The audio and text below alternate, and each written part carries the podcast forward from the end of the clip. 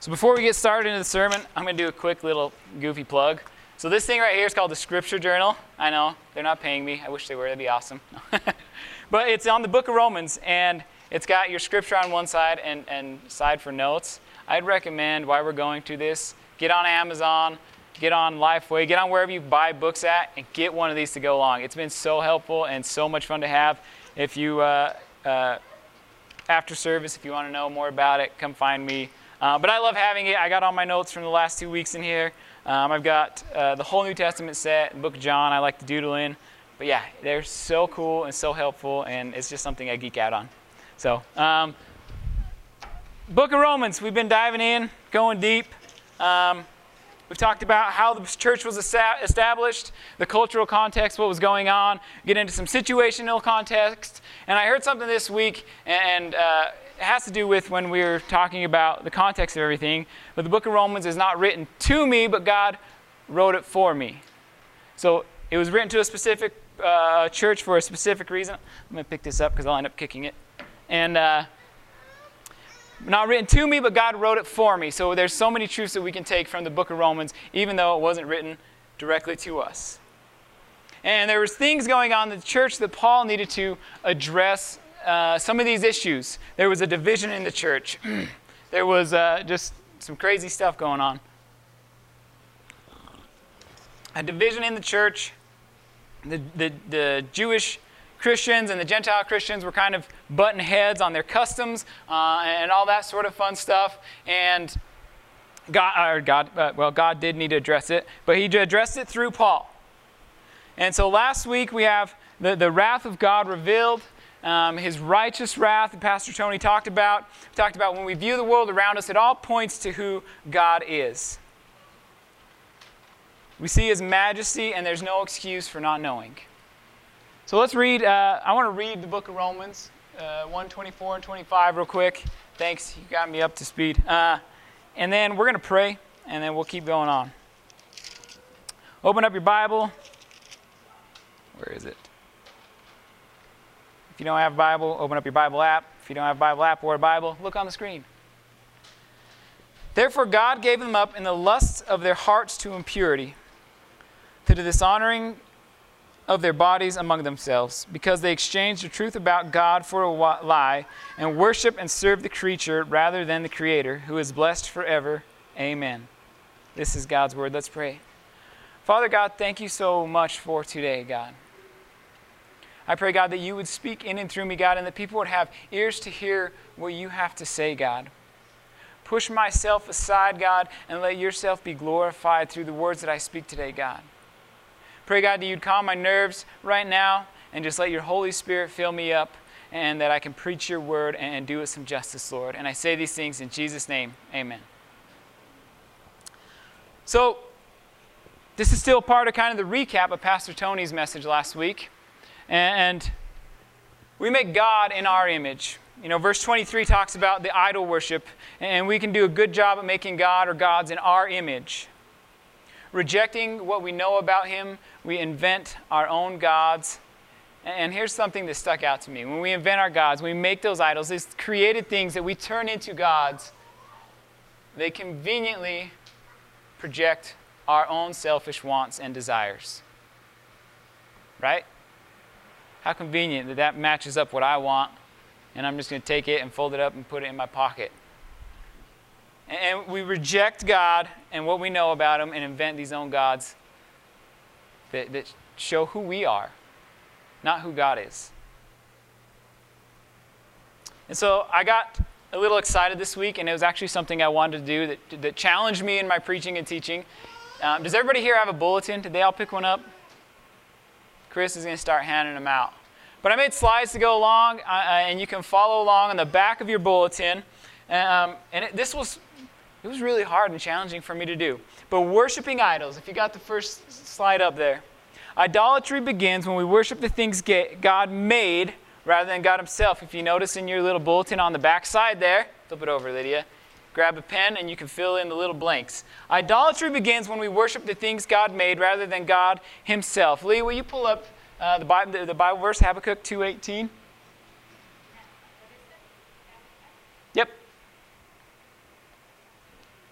What profit is an idol when its maker has shaped it a metal image, a teacher of lies?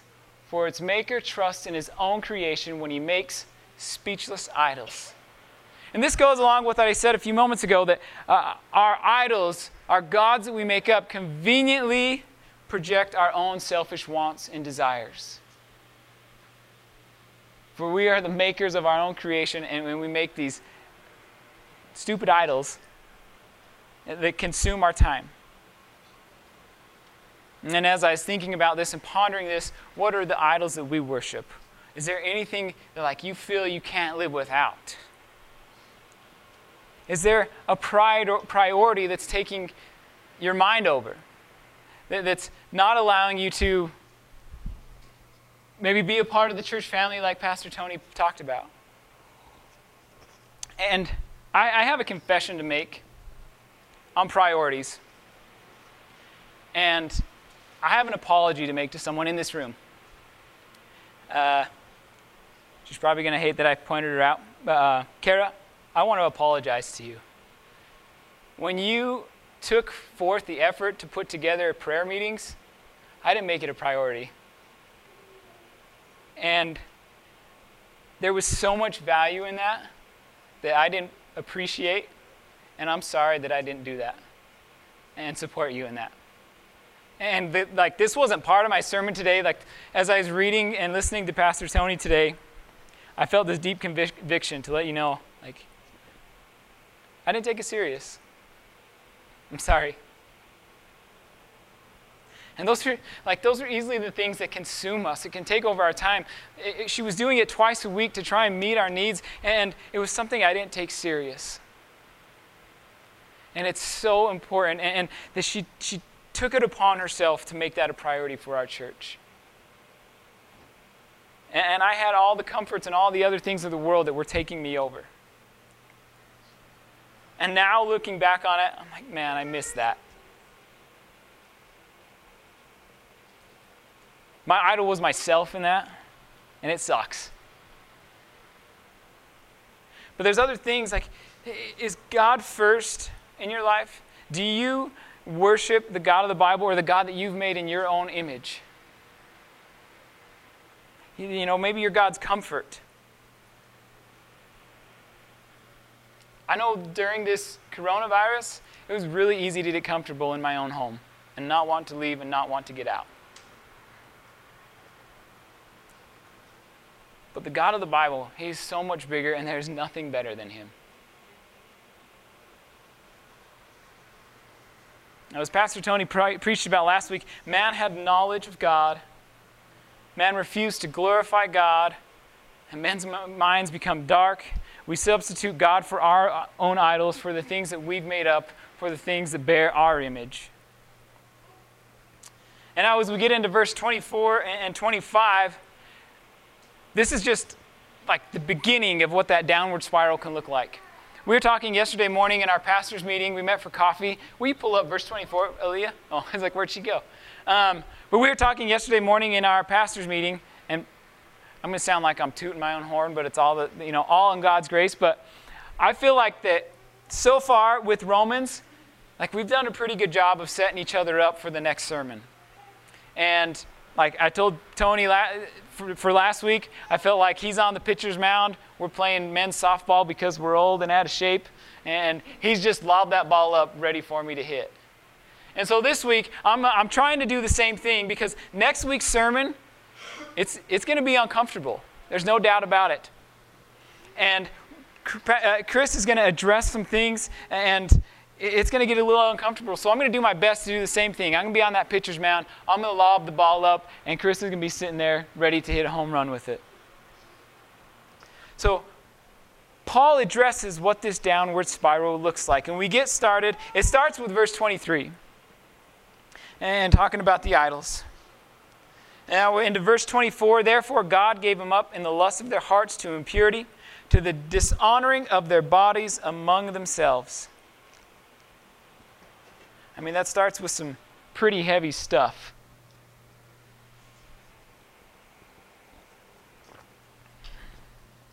God gave them over. He didn't cause the stumbling, He didn't cause the sin, He gave them over into it. It's a choice. People choose to reject them. Him, sorry. And He allows us to deal with what we choose. We are left, we are left, we are left to natural consequences. Anybody ever talk about natural consequences with their kids? That's a, a, a phrase we say often in our home. Oh, well, that's a natural consequence. Um, trying to think of some natural consequences, but I can't think of any right now. But it happens a lot with our kids because they're kids and they just act on impulse and they want to do what they want and then they don't think about the consequences. Touching something hot, getting burned. Uh, wanting to take his Nintendo to a friend's house and leaving it unplugged all night and it's dead. Maybe you should plug it in, like I tell you when you're done playing with it. Natural consequence. So, uh, God leaves us to our, our natural consequences when we, we just decide to leave Him behind. And this is the, the, my next slide says, In time, He knows as we continue to walk in sin, we will be slaves to sin, no longer slaves to Jesus. And we think about the kind of master that sin is. What kind of master is sin? Let's hear. Let's have some crowd participation. I'm going to call on names if people don't start throwing out answers.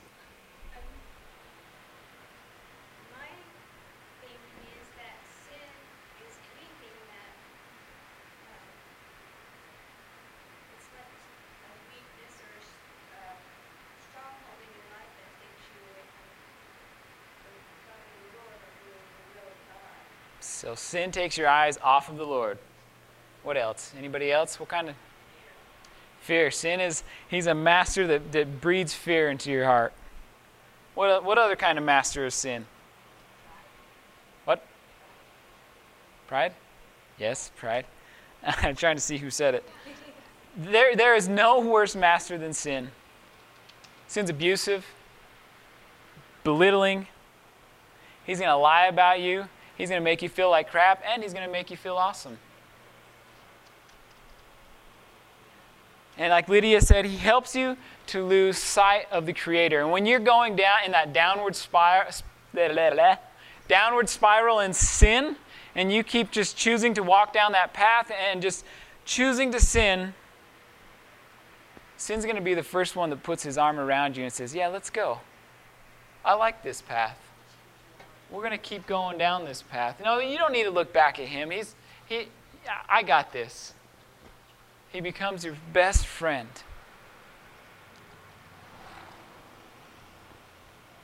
And in that moment, God gives you over to your sin. Now, the, the most like worldly thing I could think of about giving uh, someone over to their sin uh, has to do with my brother Brandon. I don't know if you guys know this about him. He's been an addict most of my life. Um, my earliest memories, like, I know that he was a, a, a big brother and, like, we did brotherly things um, because we have video of it.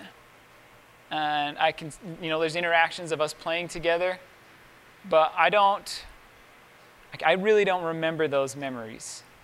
Because from a young age, he's been an addict. You know, I mean, since he was in high school, and as long as I've known him, he's, he's been an addict. Never really a big brother. I can remember sitting in uh, our front room, and I know that I was younger than like 10 years old because when we moved from Miller Creek to Price, I was 11 years old. So I know I was 10 or younger. And I remember sitting in my front room watching Saturday morning cartoons. And my brother comes in, and he's acting weird. And he just keeps, he keeps pointing at the screen and yelling, There it is! There it is! And his leg would fly up over his, like, up over his head. He would just throw his leg up. And it's like, What the heck? And as a little kid, like, I just laughed at it because I didn't know what was going on. And later, you know, when my parents finally woke up, they fi- we figured out what was going on. They did. He had overdosed. He's lucky he didn't die. And he, you know, at the time, from that moment on, like we've had this broken relationship and it's still not mended to this day. Um, I was really nervous about sharing this because I thought my mom was going to be here. and I'm, in a way, I'm glad that she's not. Um, but he's never really been a big brother to me. And I, over the years, I've tried and tried and tried to get him to sober up. I've prayed for him and just hoped that he would turn his life around and that there was something I could do to help him. And there came a moment when he showed up at a family gathering. Um, it was actually a party for my wife where he was stoned out of his mind and drunk off his, his butt. He was drunk, really drunk. And I remember like the heartbreak and just seeing him in that way and that like that day I decided like now knowing the, like this language, I gave him over that day. I can't carry that burden anymore. It's not my weight to carry, and I had to give him over into that. And we don't have a relationship right now. I don't know where he lives. I don't know where he works. I don't know what he does. Um, my hope and prayer is that ultimately he'll give his life over to Christ and, and sober up. And I still live with the fear of like that I've given him over, that I'm holding on to something. And whenever my mom calls me like at weird hours, at 7:30 in the morning, or I get a phone call at 2 o'clock in the afternoon, man, I think this is it. This is the call to let me know that something's happened to him. And it hurts, man, but I, I can't carry that burden anymore. It's not mine to carry. And I, I think of, uh, like, that's the best example I have. And I know it sounds really crummy, but that's the best example I have that, that, that God gives people over to their sin. And if I feel the heartbreak of what my own brother goes through, like, we're made in his image, his heart breaks. His heart breaks because he doesn't want that.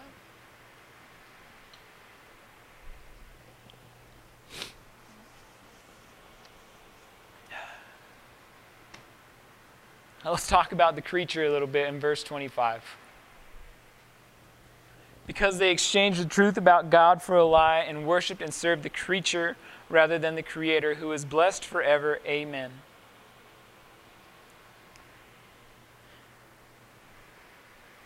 losing vision, losing sight of God, the Creator, it doesn't happen all at once.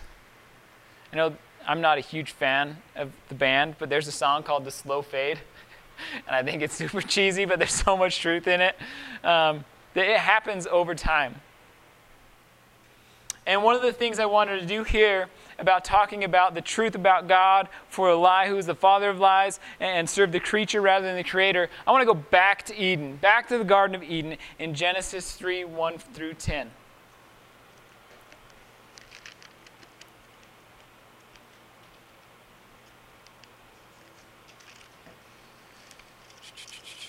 Maybe, if I don't have sticky fingers.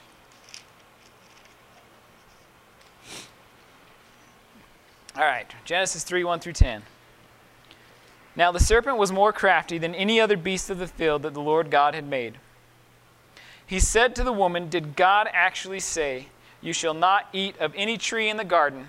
And the woman said to the serpent, We may eat of the fruit of the trees in the garden, but God said, You shall not eat of the fruit of the tree that is in the midst of the garden. Neither shall you touch it, lest you die. But the serpent said to the woman, you will not surely die, for God knows that when you eat of it, your eyes will be opened, and you will be like God, knowing good and evil. So when the woman saw that the tree was good for food, and that it was a delight to the eyes, and that the tree was to be desired to make one wise, she took of its fruit and ate. And she also gave some to her husband who was with her, and he ate. Then the eyes of both were opened, and they knew that they were naked. And they sewed fig leaves together and made themselves loincloths and they heard the sound of the Lord God walking in the garden in the cool of the day, and the man and his wife hid themselves from the presence of the Lord God among the trees of the garden. But the Lord God called the man and said, Where are you? And he said, I heard the sound of you in the garden, but I was afraid because I was naked, and I hid myself. So we see kind of how Paul's laid it out in the book of Romans. And uh, you can pull up 24 and 25 again. But in verse 23, he talks about these idols, like Pastor Tony talked about. The created things. And we see this same pattern in the book of Romans that we see in Genesis.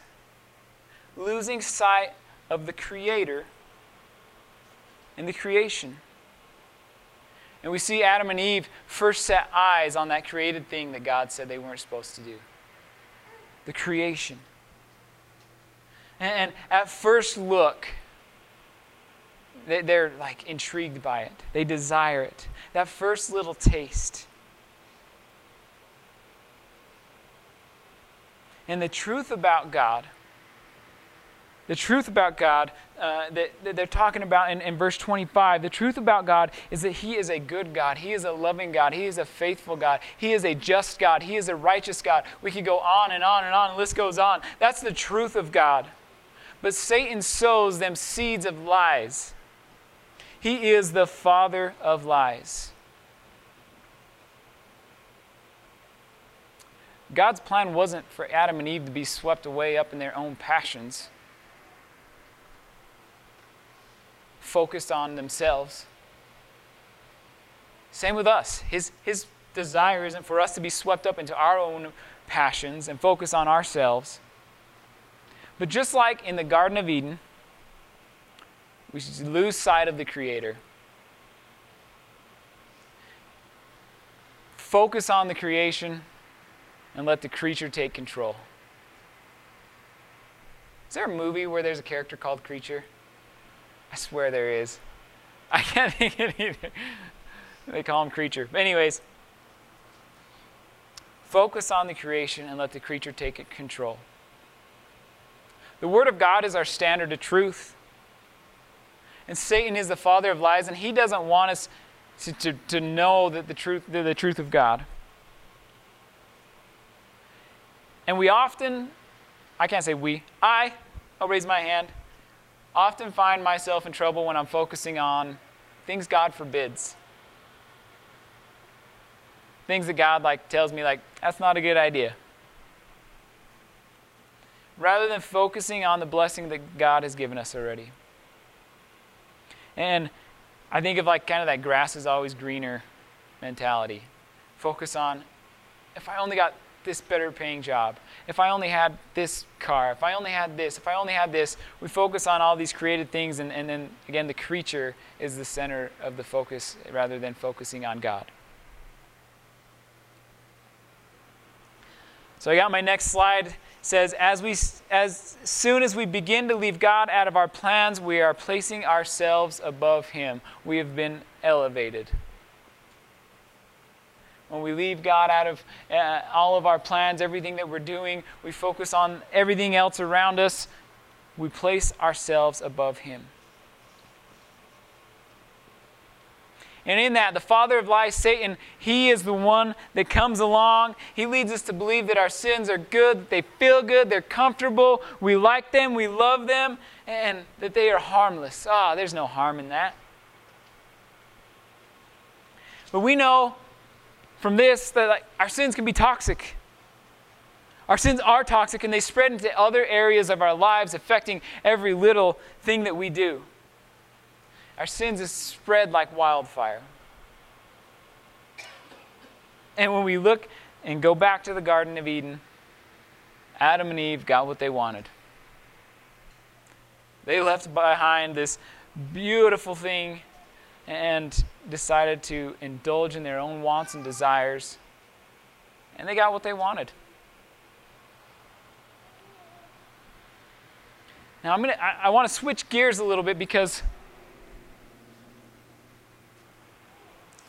th- this is what I felt like the Lord was laying on my heart to, to talk a little bit about temptation. How many, by raise of hands, are tempted to exchange the truth about God and, and indulge into your own wants and desires daily. Right? The temptations are there. Temptation is not a sin. But I have my next slide here, and this is the best way I could put it is temptation is an invitation to give into Satan's way of life. We're invited in to take part of that, just like we're invited in to Jesus' life.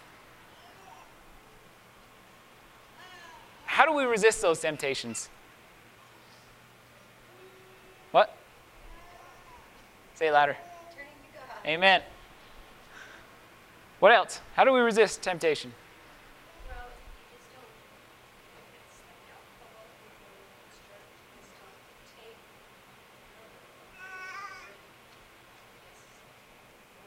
Turning away from your sin. How do we resist temptation? Jen. Um, I have like an accountability friend. Aha.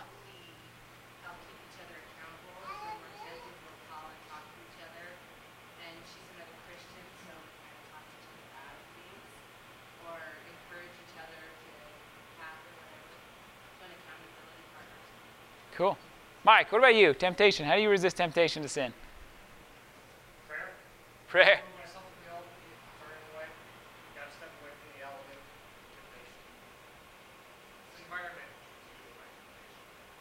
Okay. Julie.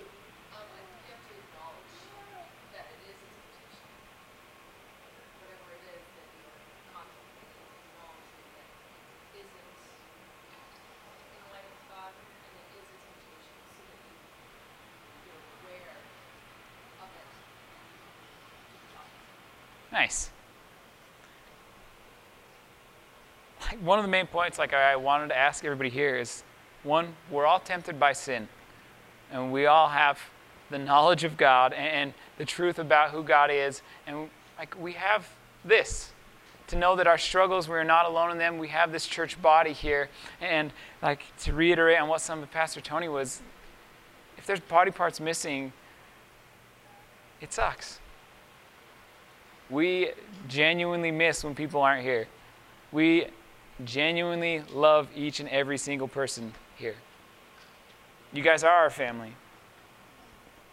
Um, if there's the good news of Jesus, there's bad news, right? The bad news is that God will give you over into your sin. He'll give you up into your sin. If you continue to walk down that road, the bad news is God's going to give you over to it. We know the good news. The gospel is the antidote. We know that when Pastor Tony talked about the wrath of God, that the wrath of God for the people that are in the bad news is much different than what the wrath of God looks like for the people in the good news because the wrath of God was poured out and laid on the cross. We place our faith in that.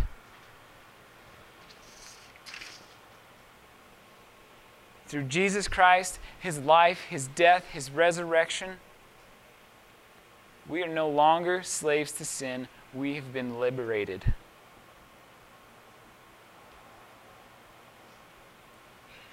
and our lives can grow. Our lives grow in richness by pressing into the truth of the gospel. The truth about God that we don't have to be a slave to the father of lies. We don't have to be a slave to sin because the wrath of God was poured out on the cross. How's that? I got to do it for the camera. There we go. The wrath of God was poured out on the cross. That's the good news. Amen? Amen. Let's pray. Father God, thank you for your grace. Thank you, God, for providing us with a Savior. That we don't have to be slaves to sin. That we have that we have been redeemed. The price has been paid. The wrath of God has been poured out on Jesus, and we place our faith and hope and trust in that God. That we wouldn't lose sight of the Creator in the creature, in the created things, God, but that we would keep our vision focused on you, Lord. That when we sin, God, we would come to you in repentance and take the focus off of ourselves and our pity, our shame, our sorrow, our guilt, whatever it might be, God, that's holding us back from setting our eyes upon you, God. I pray today, God, that, that, that if there's somebody in here today, God, that thinks, man, that message was really for me, God, that they would know, yes, repent, come to you, God. That their focus would be placed on you and the things above the truth of God, and they wouldn't be captive to the Father of lies. And I say these things in Jesus' name. Amen. Beep, boop, beep. Thanks.